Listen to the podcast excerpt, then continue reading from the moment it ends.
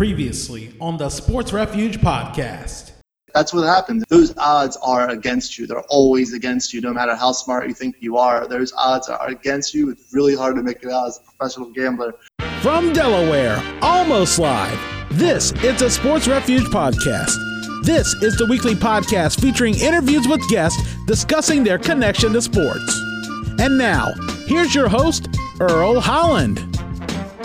Welcome to the Sports Refuge podcast. I'm your host, Earl Holland. Due to some technical difficulties we incurred, we had to take a brief break from the show. But I hope you enjoyed our Christmas themed crossover with the guys from Movies and a Meal. They'll be back with me around Oscar time where we'll discuss our favorite sports movies. Over the first 17 episodes, I've had a variety of guests ranging from journalists and other people with unique connections to sports, all the way to good friends and family. But this week is a moment I'm very proud of, as this week my guest is Towson University receiver Shane Leatherbury, one of the first active athletes I've had on the show. I've known Shane since my time as a sports reporter in Salisbury, Maryland, and back when he was a quarterback at Delmar High School in Delmar, Delaware. Since that time, Shane has had a unique path in his journey to becoming a first team All CAA wide receiver. In this episode, Shane and I discuss several things, including his transition from Division II football to competing on the football championship subdivision level, how he prepared himself for the move, and the best advice he received. And now, here's my conversation with Shane Leatherbury. This week is probably one of the biggest guests that I've ever had. He is one of the first active athletes, college or professional, to be on the show. And it's definitely my great pleasure to have Shane Leatherbury, football player of Towson University. Shane definitely has taken the time out of his busy schedule as a student to participate in this interview, and he has a pretty good resume. He led the team in receptions this year, was a first teamer in the Colonial Athletic Conference for football, and I've had the pleasure of covering Shane when I was a young reporter back in Salisbury, Maryland, and he was playing quarterback at Delmar High School. How are you today, Shane? I'm doing good. How are you? I am doing absolutely great, especially right now. One of the biggest things I was reading a little information about how you came to Towson, ended up making the team as a walk on. Going into that situation, becoming a walk on player, how did your path to becoming a Division One football player come to be? Well, I was at Delmar. I was playing quarterback. We ran like a wing T offense. I didn't really pass the ball much. I mean, I was a five foot ten quarterback. Just knowing that I'm not tall enough, Cruz don't want me as a quarterback. I knew I was going to have to play receiver. I have good speed, good athleticism, so I knew I would have to play receiver if I wanted to play at the next level, especially at a high level. I could probably play at a lower level. I wanted to play quarterback, but I always wanted to play at higher level schools. So I went to a combine one time. I got looked at by a few schools and I got an offer from Seton Hill. And after that, I just took that offer, played my freshman year there. I was still getting used to being a receiver, so I didn't play that well. And I wanted to be closer to home, so I started emailing schools. I came home and I ended up at a community college, Wor-Wic, where I was working as a sports photog, just taking videos and whatnot. But I was doing that and going to class at Wor-Wic, and I just was working out every day as much as I could. I was working out in the morning with either my boss or my friend Spencer Tillis or Terrell Jones because he was home too, and he was trying to get to where he wanted to be as well. So that was definitely like big motivation to have there, and that always kept me pushing. So that was like just some of the stuff. Then I finally got to Towson in the spring of I think 2016, and of course I was a walk on, so I was at the bottom of the depth chart every day. We had it on the TV. Bottom of the depth chart, so I would just come in and I see my name at the bottom. I'm just like, dang, like I can't stay like that. Then after we started to work out, and I was strong because all I was doing at home was really lifting and then running routes, lifting, running routes, and working. So I was pretty strong. And as we started to lift, we didn't even get to practice yet, and I saw my name moving up the depth charts. I was like, this is the real deal. Like maybe I can have a shot at playing here. And then we start spring ball. We go through spring ball. At the end of spring ball, my name's at the top of the list, and I'm like, all right, now it's go time. So like that was pretty much the journey to get to playing the first year I was there. And going into that first year, there's so much to digest from there. You just talked about going to Seton Hill Division two school. What was the biggest adjustment transitioning from being a quarterback to a wide receiver, and then transitioning from playing in D two and going to D one as a walk on with a year off? From quarterback to receiver, that was, I mean, they always say quarterback has the best hands on the team. So in high school, I played defense. I played a little bit of running back here and there for Delmars. And as quarterback, you're supposed to know defenses. So that also helped pretty well. To, to go to start running routes and learning all the little things like how to cut like a receiver, how to drop your weight, and do everything how a receiver does. That was like the biggest adjustment, just learning how to run routes because that's just something you don't learn as a quarterback. I'm used to doing three step drop, one step drop, maybe a five step drop, but knowing how to run a route, a post route, even a simple hitch route, that's just stuff that you do as that just to get open and just all that type of stuff was pretty tough. And then going D2 to D1 is, I mean, D2 is definitely, there's a lot of athletes, fast guys, strong guys, but I mean, you come up the ladder and everybody's fast, everybody's strong. You think you're good because you run a low 4-4 in the 40, you got a fast 40 time, and you think you're fast until you catch a screen and you get chased down by a DN because he also runs the 4-5 and he's coming at a straight line. So I think the biggest adjustment is just the speed of the game and just like everything just way more technical and just focus and everything is about football. It's just when you got to Towson, when did you feel you finally had made it?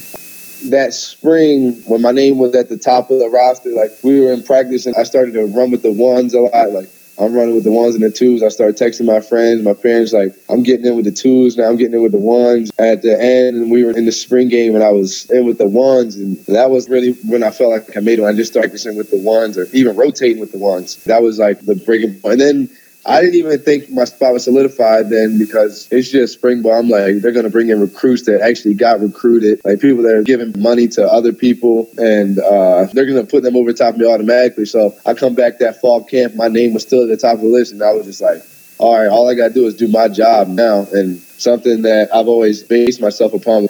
My, my mom, she always used to ask us after games or after we did anything, we could lose or win. The only thing she would ask was, how the game go? Uh, it, it went okay. She said, "Did you do your best?" Oh, of course. Like I did my best. I did what I could do. She was like, "That's all you can do. All you can do is your best." And that's like one thing I based myself on. I knew that I had the spot, and the only thing that would happen for me to lose, it if I just didn't do my best, I started to slack off. I got complacent, and that's when I would just I would lose it because they're paying these other guys. They're paying these other guys to play to come to this school, and I'm just a walk on. And then at the end of the camp, I had such a good camp that they offered me a half scholarship. And then at that point, I was just like, all right, now, now they're paying me, so I'm, i must be doing something right. So, like, all that just really factored into me feeling like I made it. As a student athlete, and I know sometimes the athlete part tends to get emphasized more than the student part, how did you right. try to balance the classes in addition to practices and games? Uh, well, there's always a lot of people that help you. We got a lot of academic help and stuff, but I mean, there's definitely a lot of long nights, early mornings, trying to get all your work done before. Then you got to wake up 4:30 for workouts or practice or something like that. So it's a lot of late nights that I spent like just doing work and then wake up and try to do all the football stuff that we had to do, practice or working out or anything like that. So as much as you want to take a nap during the day, that's just sometimes you got to sacrifice no nap and just go at it. I was looking at some of your stats. Last season, I believe you had 30 catches, and you more than doubled it to, I believe, what, 60, what, 67, 68? 67, yeah. Where did you feel the biggest improvement was from that first year to this year? My first year, I missed about four games because of my ankle and that didn't even have much to do with I could have played way better the first year. I just didn't have confidence. Going from quarterback to receiver, what I lacked was confidence. The ball was coming to me. I'm, I'm thinking like, ah, catch. Do you know how to catch? Are you going to catch it? But every, every day I do it in practice, so I don't know why it would be any different in the game. So like sometimes I would just think too much about doing this or that. My first year here, but after that year, I got comfortable. I started rolling towards the end of the season. I started having better games when I came back from my injury, and that that rolled over into this year. Like that spring, I had a really good spring. I started to trust myself more, and it's just like trusting myself, trusting myself, trusting myself. You catch the ball every day, so it's just the ball. It's nothing new once you get into the game. So really, it was just all trust and confidence. So I think thing that has a lot to do with my success was definitely trusting myself and having confidence. Looking at your stats, it's 67 catches, 885 yards, seven touchdowns.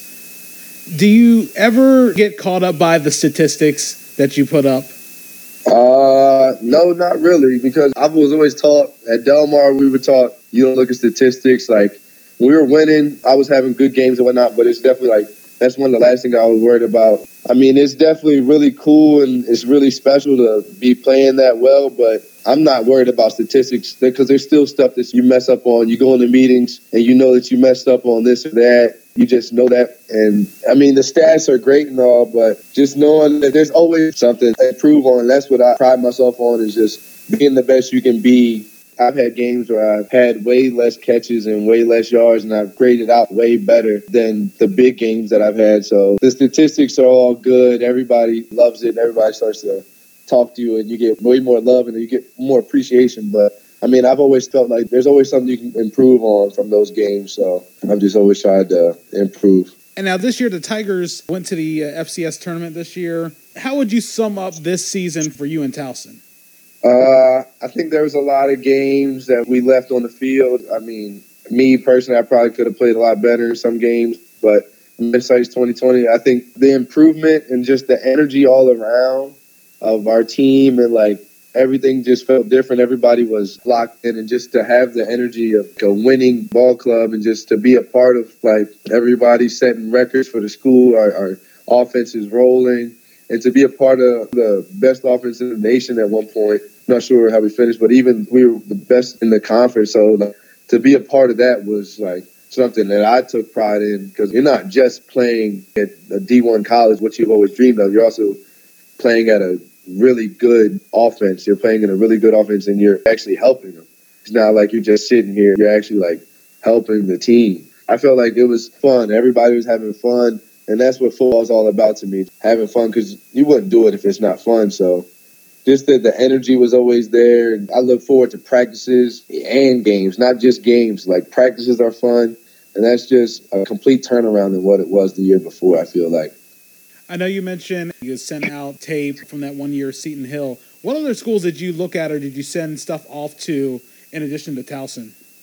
Uh, I sent stuff off to almost every school I could think of. I was just sending emails every day. Any school that I would think of in my head, I would just email them. I would email, email, but I mean, really wasn't getting much responses at all. But I mean, I just really just emailed every day at one point I was going to West Virginia, and then that just didn't work out. And every school that I could think of, every school that anybody could think of, I probably emailed them at least five times. Everybody on their staff list, even the graduate assistant coaches, strength coaches, anything I could do to just get back in school, I was just emailing every school that was. I probably emailed schools in Oregon, Washington, any any school that was. I could think I couldn't even give you a list because there was just so many schools. As you mentioned before, you took time off went back home to Salisbury, went to Wor-Wic, and you worked at WMDT TV station. What was that experience like, and how do you feel that may have prepared you for getting back into football? When I was there, it was like I would have to watch a lot of football games, a lot of basketball games, and you like really could see it from a different perspective because every time I would play in the game, I would let my emotions get into everything or get mad. But then you see players like complaining about this or complaining about that, and you're just like, wow, like that's me right there. That's how I was, and that's how I run myself. But then you look at the bigger picture, you put yourself in the coach's shoes or like the people's watching shoes, and you just realize that doesn't look good to anybody. And I think like all that, and then just watching people play, it made me miss it even more and made me work harder and harder every day because I'm just like, I got to get back to that because I mean, it was fun being at WMDT, but I knew that that was just temporary, and I wanted to be playing football and not recording it. What was some of the growing pains just learning to shoot with the camera there? Uh, well, the first few games, it was just hard to even like record. I didn't know what buttons to press. You had to do the white balance and everything, all the balance to get the camera adjusted and whatnot. So I used to come back to the station, and my boss Spencer would just be like, "What were you doing here?" And I would just forget steps to zoom into the white, and then to get the white balance, and then zoom in on whatever's far away, get the focus right, and just everything. Like I would just come back, and I would have all clips with different shades of colors, different tints.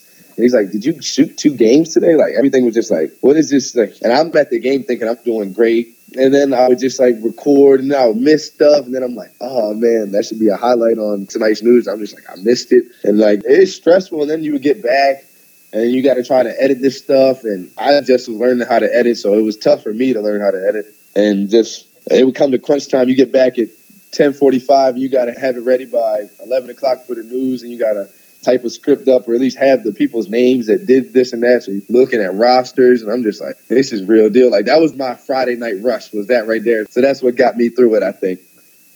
Yeah, I think the biggest piece of adrenaline is knowing that you only have so much time, especially technology. Anything can go wrong. Like you said, white balancing. I learned with white balancing, you feel like you always have to have a piece of paper with you at any time to make sure you get the white balance. Exactly. And then at any point, as the day goes along, the darker it gets, you feel like you got to redo it again over and over. Redo it.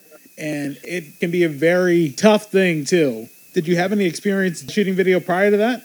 No, I did not. Spencer just encountered me in high school, and him like became friends, and he just wanted to help me out. He knew I was home, stressing out about football, so he just wanted to help me out really. And I mean, it definitely learned how very quickly, but I did not have any prior experience. Is it something that you would want to get back into later on, or even think about getting into doing television broadcasting? Oh yeah, I definitely. At one point, I even switched my major to communications because I was just like, this stuff is so cool just to do. But uh, all my other classes were already criminal justice major, so it just was gonna mess up my grad plan, and I would have maybe been in school for about ten years trying to get that degree. So I just went right back to criminal justice. But I mean, I've definitely thought about. it. I think it's a really cool thing to do, and shoot, if, if I get the chance to, I definitely would. I know you talked about criminal justice, and I know that your family is a long line of police officers, and I've had the chance to meet your dad a couple of times and interview him for different situations. I remember interviewing him, I think it was years ago, for like a home invasion in like Princess Anne, Maryland. It was a very wild one, people running through the woods, breaking through the house, and stuff like that. What led to your decision to go into criminal justice? My grandfather and my dad were both state troopers from Maryland, I've always like looked at that. It's so cool. I've always thought being a police officer would be cool and uh, always looked up to them because, I mean, you can help anybody. You can change the community and how, I mean, even now people are starting to look at police as even more negative than what they have.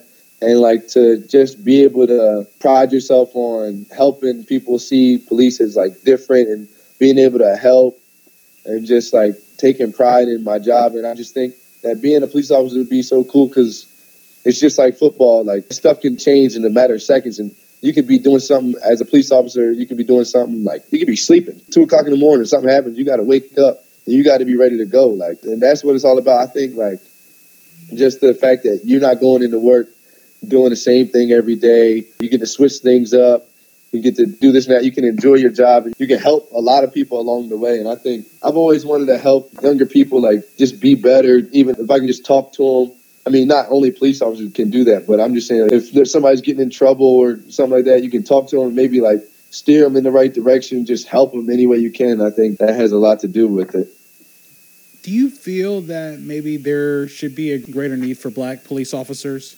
Uh, I mean, there's definitely right now it seems like there should be, but I'm not sure if there is a need. I definitely probably feel like there's a need for them because it just seems like where there's not many so I mean, to have more would definitely be better for the black community or like even the minority communities. It just would look better, would feel better for African Americans, and we would just feel more trusting, maybe, or just feel like you know we can relate to them more. Things of that nature, but whoever's got the badge, I just think they got to do their job to the best of their ability, no matter what the color of the skin is.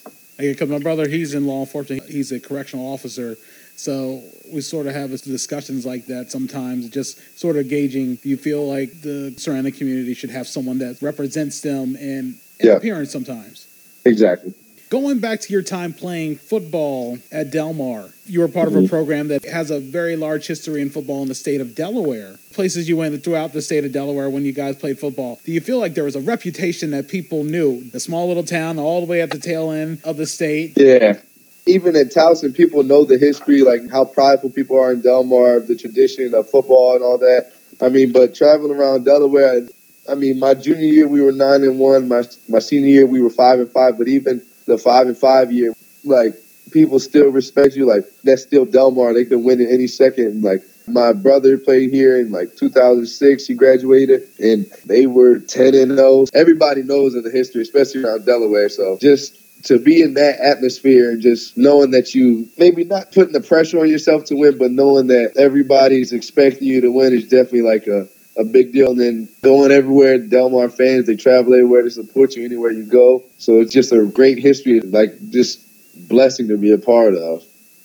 And also at Delmar, you also played basketball as well. It's interesting to ask people who, especially who play a sport on the college level, do they feel that playing multiple sports in high school, do they feel that that helped prepare them for moving on, either playing at one sport at the college level?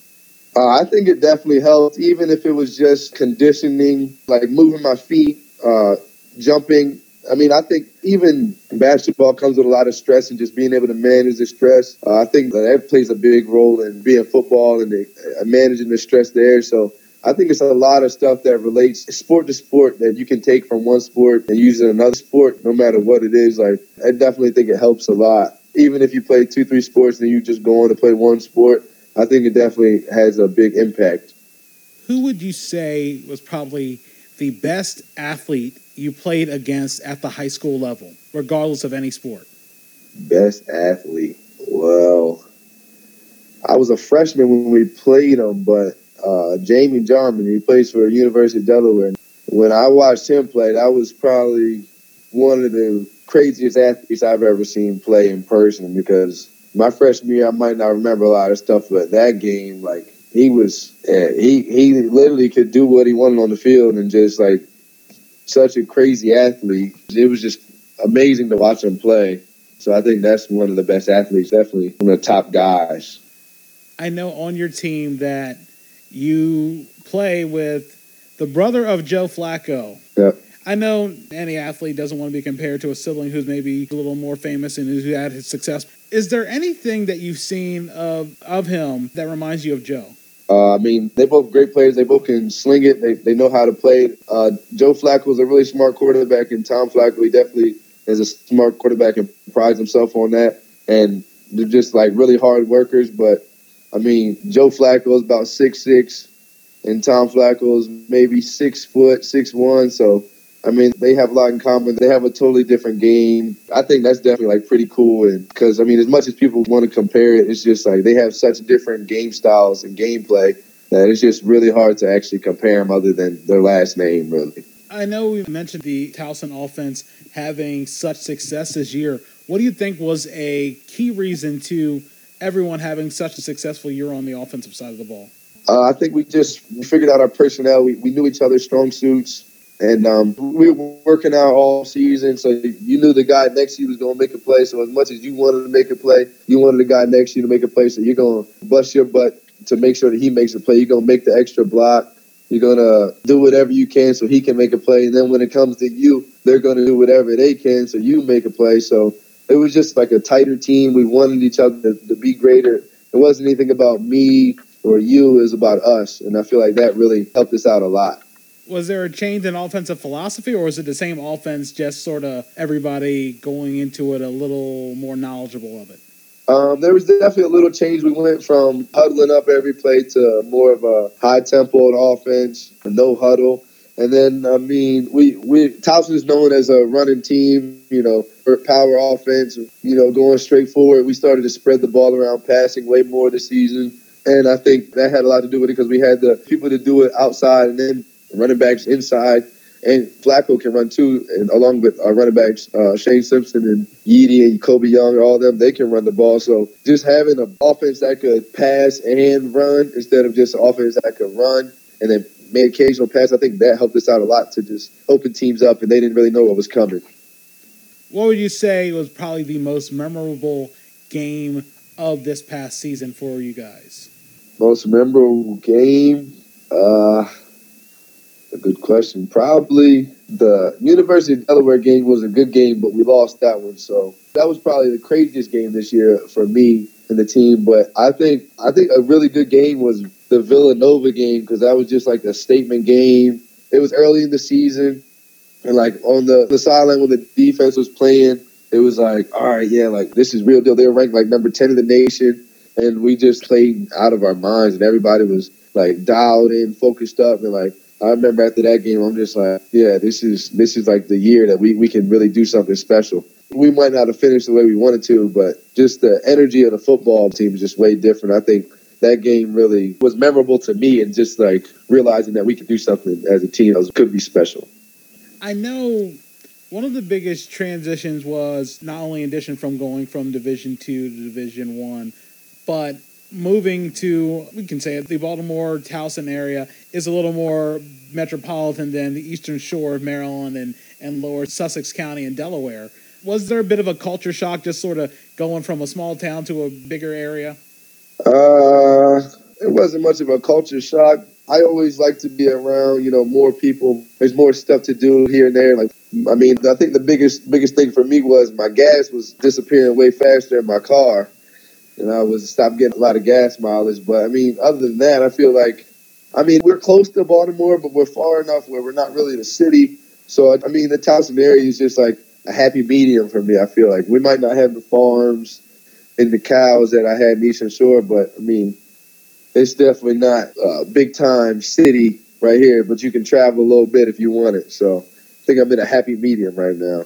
And of course, at Delmar, there's been a lot of alumni who have had opportunities to go on and play in the college ranks and some professionally, like, for example, Alex Ellis, who's with Kansas City now. He was also a quarterback at Delmar. Yeah. For people to see guys like you and Alex have success, what does that say to anyone playing football, even in a small town? Doesn't matter if it's Delaware, Maryland, it could be all the way in Rhode Island or something like that. What does that say to that person seeing someone from a small school have the opportunity to succeed? Uh, I think it just says a lot about like you might not get recruited. I mean, at Delmar, well, Skidder and I, we both didn't really get recruited the way we wanted to, the way we planned on. I mean, that's one of my best friends right now. He's really a big reason why I even took a shot at going D1 because I saw him doing it as a walk on. And me and him now, we're both doing something pretty special, but he really got me to, to be here because I saw him doing it. He was a walk on at Tennessee. He worked hard, he worked hard, and then he ended up getting the full scholarship. And then for him to get picked up by NFL team and be in NFL for so long, I think that really says a lot about just you might come from a place, you might be overlooked, you might be under recruited, but it's not about that. You just got to have a lot of heart you gotta have determination. You gotta love it. Like you can't just give up when it gets tough and when you feel like you're not getting love that you're supposed to. You just gotta stay consistent and stay on the grind and just you gotta keep working, keep your head down and keep working. And one day you might look up and you're the one that people are looking up to instead of you looking up to other people. And that's just all about hard work, I feel like. Just and maybe not even Skidder once said it's not about outworking the man next to you, outworking him, outworking him it's all about outworking yourself. So every day you just got to outwork yourself because you don't know what somebody else is doing across the world that you might have to play, but you know what you're doing. So if you can just outwork yourself, that's what it's all about. What would you say has been the greatest piece of advice someone's ever given you? Uh, my mama, she used to tell me to do my best every day, and every game, everything. She take a test, study for the test, do your best, and that might not be a lot to anybody else, but just to do my best and everything was just like, okay, that makes a lot of sense. If I do my best, I won't have any regret. I won't look back and say, dang, I should have done this, I should have that. Every time I do my best, every play, I write on every pair of cleats I get, did you do your best? That's all you can do because doing your best, you're not going to feel sorry for yourself. You're not going to fall to the level of somebody else. You're going to do your best to do my best every day. I think her telling me that was the best advice I've ever seen because that just takes so long. It might be so small, so minute, but just doing your best, and that's all you can do. And that's what got me here. I've seen many people talk about, yeah, sometimes while it hurts if you lose, but if you feel like you did everything possible you can do, you can't feel that you didn't give your 100% effort. Exactly. I mean, after a loss, it always feels bad, but to know that you did everything you can. That's all you can do. So you can't ask any more of yourself than that. So I mean, just doing your best is definitely take anybody along. We're not just in sports, but anything in life. Do you have dreams of potentially playing in the NFL? Oh, there's definitely dreams. I mean, that's the reason why I took the shot of coming here because I've always dreamed of it. I've always wanted to do it. And You see other people doing it. It's just, I love the game so much. It's like, if I ever get the chance to do it, that'll be special to me. I know it's 1% or 1% to do it, but even just to think of it, just, I mean, that really keeps your drive going. And even if it doesn't work out, just to try. I mean, it doesn't hurt to try. And trying your best as anything else that happens, just putting everything into it just to have a shot at doing it. I think that's what just keeps you going. And the thought of it, I definitely think of it all the time. So we'll see. during my time as a reporter, I always saw a lot of talented players. Some were lucky enough to get the chance to go to college and play in the next level or even go on academic scholarships. And then you see the other half where there's so many people have so much talent, they don't end up using it. And then you always wonder, this guy or this girl was so good they weren't able to use that to the best of their abilities. And it feels like sometimes especially down on the eastern shore and it's probably a lot of places but just going by that as an example it feels like a lot of people didn't live up to their potential or are able to get away from the area especially seeing that there's not as much there as it would be somewhere else. In your mind what do you feel might be a reason because of that uh, I think just, I mean, it's just really tough to get recruited from there. People just overlooked it. I talked to a, a scout before, like somebody that recruits for a college, and they just straight up told me that they haven't recruited lower Delaware in years. And I'm just like, good lord. And that was when I was trying to leave. And then, I mean, you just really got to love it. I mean, in high school, it's really easy to do this and that. It's really easy to be all conference. And then you get to college and you just realize it's so hard and everybody's not loving up on you. And you got all these long days and long nights you got to go through. I mean, some people just don't want to do that, so they just they just don't. But also, like to come out of there, I mean, there's a lot of stuff that goes on, like you know, street and anything that you got to get the grades, you got to stay out of trouble. You got to do. I mean, that might be small stuff, but that's pretty hard stuff to you know do and accomplish. And to, you just really got to stay focused and stay level headed. And I think what helped me out a lot is I had a lot of friends that did make it out, like Nelson Brown. He's one of them. He's thriving where he is. Jamal King. He's thriving where he is. Then my other friend, Travell Jones, he hasn't got to there yet, but he was home working out with me when I was working out. He's still in school. He just he's gonna play next semester, but just having those guys around me, I think has a lot to do with who you hang around. And if you're hanging around people that are going to bring you down, you're just going to go down with them. Like they say, iron sharpens iron, is man sharpens man. So as, as long as you're hanging around people that are pushing you and want the best for you, I think that gives people the best shot at achieving their goals. I've even talked to people that just like, when I went home, it would have been so easy for me to just stay home because I mean, I was going there doing WMT every time I went. It was like, oh man, like you should do this full time to do this and that. But I've always focused on the goal, and it's hard for a lot of people to focus on the goal because you get comfortable being home, like you're with your parents, you're with your friends,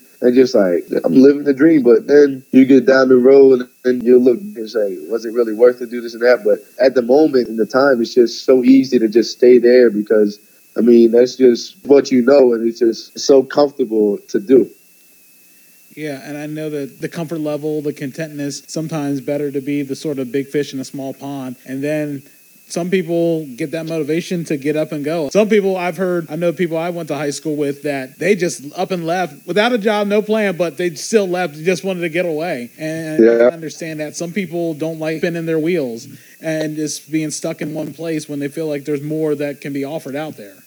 Yeah, I mean that happens a lot. It's just so easy to get stuck to. You've been doing all your life, so I mean, once you either get a shot or you don't get a shot, so it's just like a lot of people just don't get shots there because we don't get recruited much. I feel like, and then even if you do get recruited, it's so hard to go from that switch, like you said, being a big fish in a small pond. Then you, you go to a school where you're a small fish in a big pond. You're going there. Nobody cares about what you did in high school. Nobody cares that you were first team all conference. Nobody cares about any of that. You just at the bottom of the ladder, and either you're gonna work your way up or you're just gonna fall off the ladder.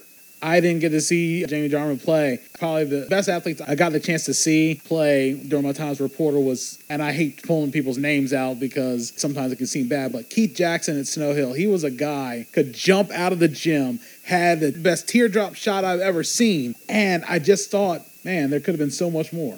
Yeah, I mean that's one example. I didn't really get to play against him much, but I mean there's a lot of guys that have come through and just had something happen where it just didn't work out for them, either being in trouble or just anything happened, something with their family, and they got to take time off. It ends up and take up more time than they thought. It just doesn't work out, and I'll even like I'll go and I'll talk to them about what happened. They'll help you out because I mean those guys they wanted it. Some guys they wanted it really bad. Just some things just don't work out, and and I mean to talk to them and get their perspective, and they'll look back at it. I mean, complete regret, or even like just don't do this, don't do that. They can tell you what not to do, so you'll stay away from that.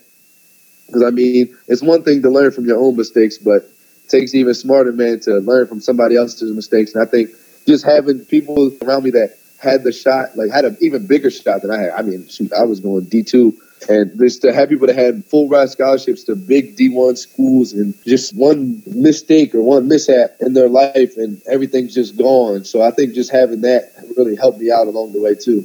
Yeah, and I hate having to drop names of people I feel like missed their chance, but it's like I just remember so many guys, and I feel bad mentioning anymore, but there's so many other guys that it's like I watch and like these guys have the talent. Some exactly. of them couldn't get their head on straight. Some of them didn't work hard in the classroom. Some people just kept having trouble. Some people felt school wasn't for them. We could all say we all know people like that. And I remember even when I was high school, there a lot of people who had some talent who I know other people who got injured and injuries. There's nothing you can do with that sometimes. It's, yep. it's unfortunate, but other people when you have that ability and that chance and it feels like they don't put in the work that honestly if i had any athletic ability i would have killed for a lot of those opportunities yeah, I mean, there's definitely a lot of guys that, I mean, have crazy athletic ability. I mean, way better athletes, way better football players. I mean, there's people that I'm just like, you're amazing athlete, and some people just don't get it, and they don't get it until it's too late. But I'm glad God understood. And even if somebody was a better athlete than me, I always wanted to be able to say I can work harder because I know I'm not the best athlete. I know I'm not the best football player.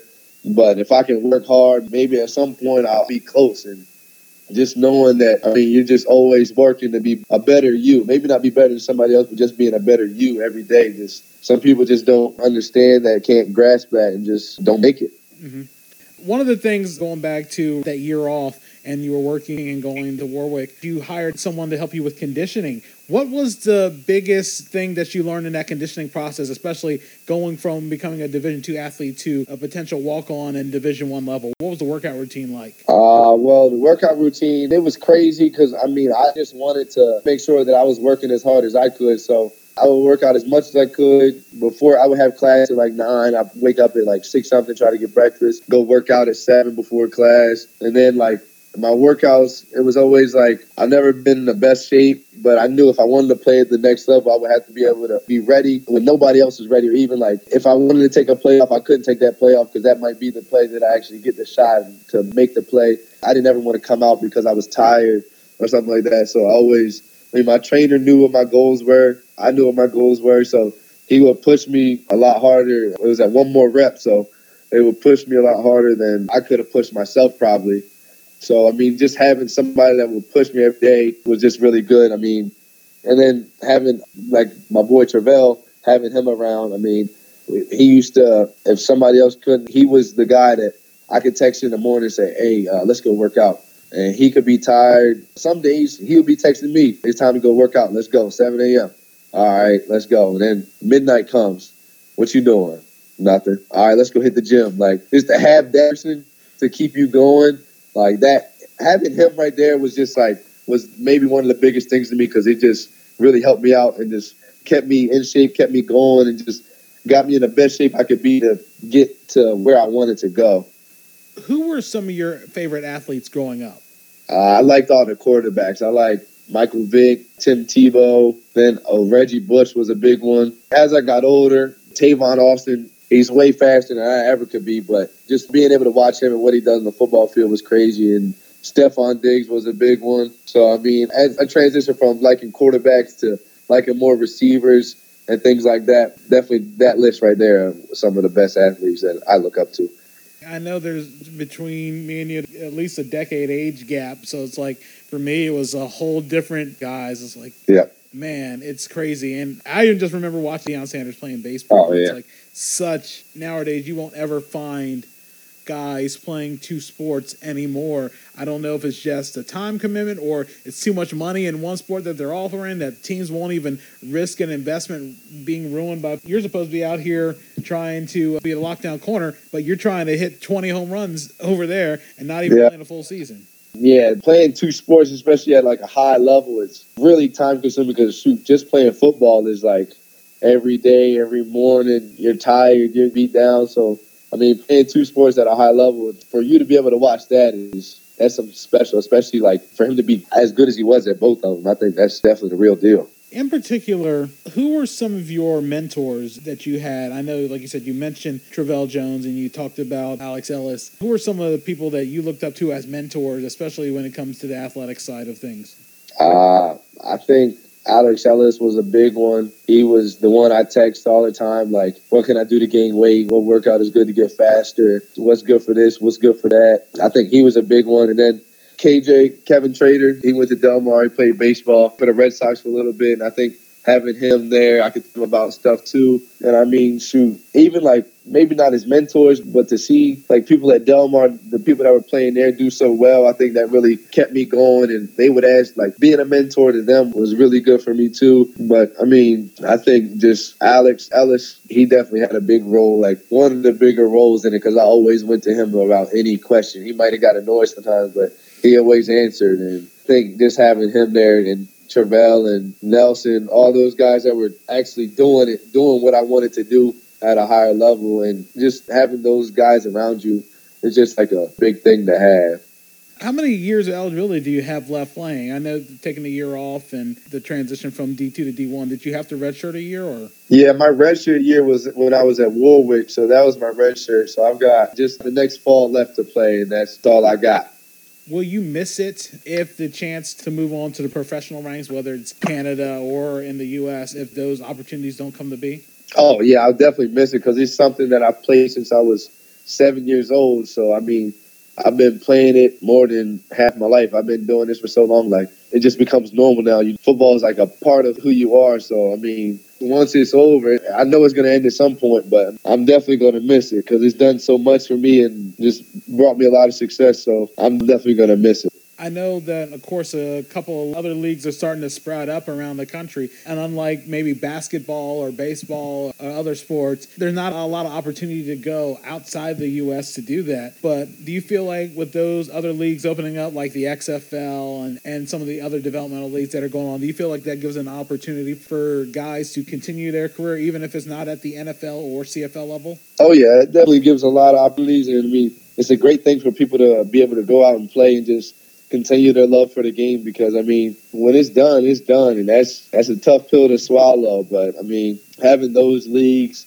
for some guys just don't get the shot or something of that nature, I think that's going to be big in the future for sure. What would you say the biggest misconception is about being a receiver? Biggest misconception. Uh, that you don't have to block, probably, because blocking on the perimeter is almost even, maybe even more important than catching the ball. What you do without the ball is not in your hands is going to be a direct reflection of how much you care about the team. And that's what our coach says. A lot of people think that you're just going to go out there and catch the ball. It's all, it's all finesse and all catching. That's not all about that. You got to be able to run down the field, block for, for your running back, block for your receiver block for your quarterback. And I mean, there's also a lot of film study. People probably might overlook that as well. But to know defenses, that's a big part. If you want to be successful in the game, you got to be able to work hard. You got to be able to play hard every play, run even when you don't get the ball, block block as hard as you can, and then just knowing the defense, knowing the team you're going to play. I think those are the things that people just overlook because it's just I play wide receiver, I can catch, I can run, but it's a lot more to it than just that. As we start to wrap up this interview, and again, if you guys are just tuning in, which is sort of weird why you'd be tuning in at the tail end, I don't know. I am with Shane Leatherbury, wide receiver at Towson University, at first team All CAA and wide receiver. What are ways people can maybe connect with you, get up with you, and interact with you? My social media probably be a good one. Instagram, I'm at MPO underscore leather, MPO underscore, and then L E A T H E R. And then that's probably the best way to get a hold of me. And my Twitter is leather, just L E A T H E R, and then two underscores, if I'm not mistaken. Two underscores with that one. So leather underscore underscore on Twitter. And those are probably the some of the apps I use a lot. So if anybody wants to reach out to me on there, I'll, I'll be on it. Shane, thank you so much. No, thank you. I mean, it's been a while since we talked, but I'm glad we crossed paths again. Oh yeah, definitely. We're, we have to do this again. There's nothing but space and opportunity. I think being out of being a journalist, that's the biggest thing I miss. Not only just being out on the scene, but interacting with people and not being able to get to Yep. interact with people. It's crazy seeing now that the last group of people I covered, they're already seniors and they're already graduating high school, and that was about four or five years ago. So it's just Yeah. crazy seeing those guys. It's like, wow, those are the last ones. Exactly. Yeah, that's a tough pill to swallow, probably. It was definitely tough. Once again, thank you so much, and we'll look forward to doing this again. Oh, yep. I'm gonna just keep trying to do what I do. So you keep talking to me. I hope you enjoyed my interview with Shane Leatherbury, and I look forward to talking with him more in the future. Next week, my guest will be my brother Edward Holland and my cousin Thuran Dennis as we have one of our first group discussions. Don't forget, you can catch previous episodes of the podcast by going to Apple iTunes, Podbean, TuneIn, Stitcher Radio, and more by searching for the Sports Refuge Podcast. Or you can also go to our website at thesportsrefuge.com backslash podcasts. Until next time, this is Earl Holland, and I'll talk to you again soon. Have a great week. You've been listening to the Sports Refuge Podcast. For more information about our show and our guests, go to our website at thesportsrefuge.com. Follow us on Twitter at The Sports Refuge, on Instagram at Sports Refuge Sports Blog, and on Facebook at The Sports Refuge Sports Blog. Thank you for listening.